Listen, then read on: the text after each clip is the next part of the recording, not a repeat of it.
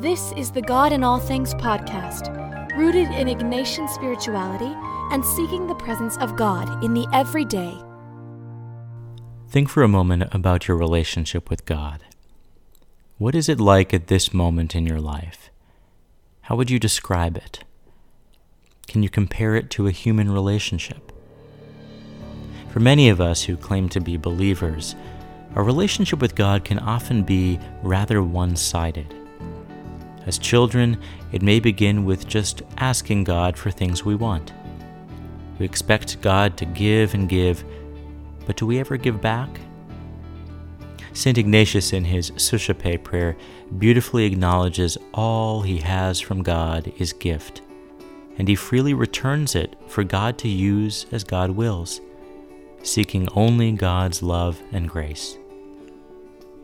We might also have a relationship with a stern God, with whom we feel we must please, meriting a reward only if we've prayed enough, gone to church enough, and sinned as little as possible. We might approach God in fear of punishment. And so our relationship with God is one sided in the sense that it's all about placation. God dictates, we obey. That kind of relationship is less about love and more about fear. Not to mention, it makes God seem selfish.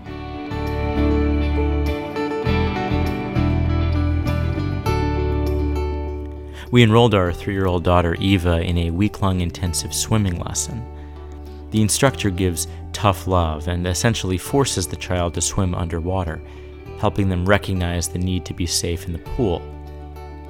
The last couple days, the instructor asked me to be in the pool, and I found myself being the one given tough love. You're in charge, she said repeatedly. She's not. So I began to offer Eva the tough love the instructor was teaching me, putting her through the water despite her pleas that I don't. I get it. She has to learn how to swim, and it's not easy. I couldn't give in to the resistance Eva was giving me. But then, when the instructor allowed her to take a break on my shoulder, the instruction was, for some reason, that she had to remain silent. And I wasn't there to comfort her. Tell her not to make a sound, she told me. If Eva made any peep, she had to swim five more times before taking another rest. Being a three year old, it was hard for her to keep her whimpering quiet, and so the instructor forced her to do another five swims. This happened three more times because Eva couldn't remain silent. I had tears in my eyes during this entire ordeal and wanted to jump out of the pool and take Eva away and cuddle her. This whole method bristled against me, not because of pushing against Eva's resistance to swim, a necessary skill, but because swimming was made into a punishment. Remaining silent had nothing to do with swimming, and if she couldn't be quiet, the punishment was the very thing we wanted her to find joy and confidence in. It grated against my very being because it went against my approach to parenting, and it reminded me of how a punishment centered relationship is contrary to my image of God.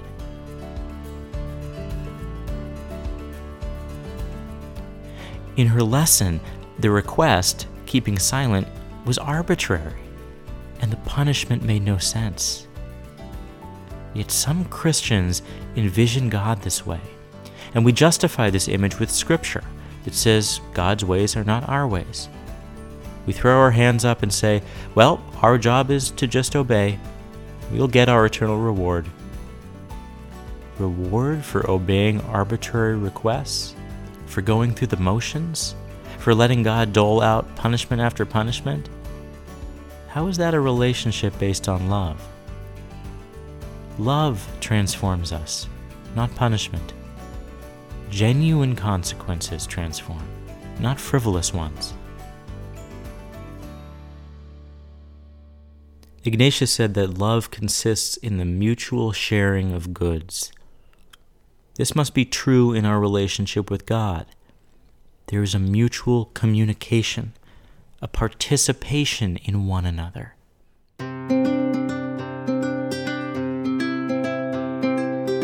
Ignatius says that love is given as a response to love. We love because we have been loved. If we have not experienced love, it is much harder for us to love another and even ourselves. We cannot love God out of a sense of guilt or obligation. There is no freedom in that. The Jesuit Anthony de Mello says that one quality of true love is freedom. The moment coercion or control or conflict enters, love dies, he writes. If love is forced, it is not actually love because love arises within us and is given freely. De Mello continues Think for a while of all the coercion and control that you submit to on the part of others when you so anxiously live up to their expectations in order to buy their love and approval, or because you fear you will lose them? Do we fear that God will stop loving us? Do we pray out of obligation? God doesn't need our prayer. God will be God without our prayer. And the truth is, God will continue loving us even if we don't pray. We pray because we value the relationship. And let's acknowledge that prayer is more than just asking for things. If your mother loves you, hopefully she will continue loving you even if you don't call as often as you might like. You choose to call her not out of fear that she will stop loving you, but because you value your relationship with her. While human beings may tend to love conditionally, God does not. Your choice to pray and give of yourself to God and neighbor should be done simply because you have experienced and value that love relationship. In many cultures, there are a lot of expectations around gift giving. Whether at Christmas, birthdays, or visiting someone, gifts can become more about obligation and possessing than about loving and giving. How often do we give a gift from a place of sincere joy, or because we deeply value the person we're giving to? What are your own expectations around gifts?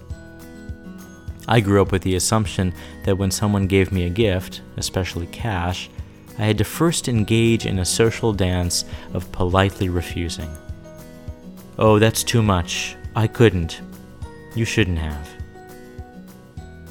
But gifts also can carry the baggage of an expectation that you will give something in return, even a thank you.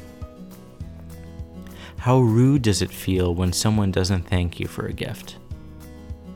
I've even been expected to express gratitude for a thank you card for a gift I initially gave. Thank you for the thank you card you gave me in thanks to the gift I gave you. It was so thoughtful. De Mello says love is gratuitous. It expects nothing in return. This is why God continues to love us even if we don't love God back. Even if we keep taking the gifts God pours out upon us and never say thank you. But of course, that sounds like a one sided relationship. Gratitude is a natural love response to the self giving of another. Henri Nouwen observes that giving in love and friendship is less about the giving of a particular thing or talent and more about giving the person my very self. The real question is not what can we offer each other, he says, but who can we be for each other? How are you giving your very self to God?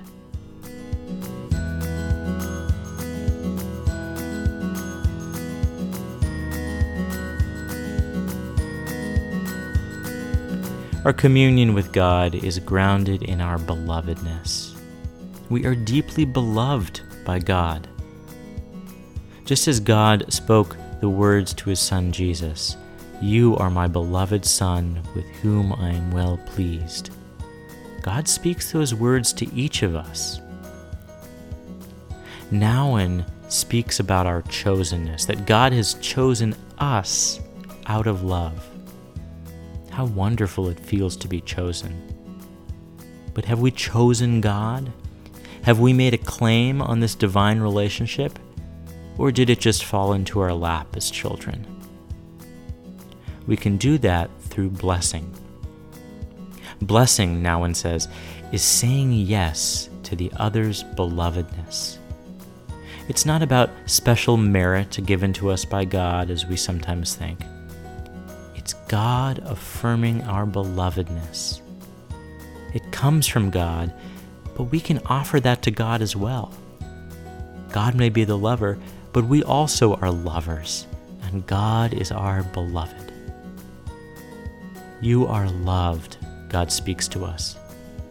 And out of love, we respond, God, you are loved. Being beloved, we expect God to have compassion and empathy for us and for our joys and struggles. Have you ever thought about God's own joys and sorrows? Can your relationship leave room to even have empathy for God? God seeks to draw us into a mutual friendship, a love that flows back and forth, that gives of self, birthing gratitude and intimacy. This is the opposite of a relationship based on guilt, obligation, fear, meriting, or coercion. It's a relationship of freedom that is not contained within itself but moves you beyond yourself and allows God's blessing to flow to each person you encounter. Because we are all beloved.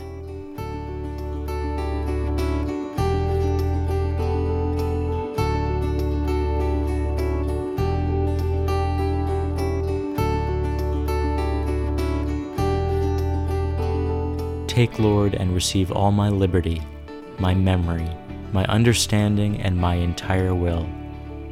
All I have and call my own. You have given all to me. To you, Lord, I return it. Everything is yours. Do with it what you will. Give me only your love and your grace. That is enough for me.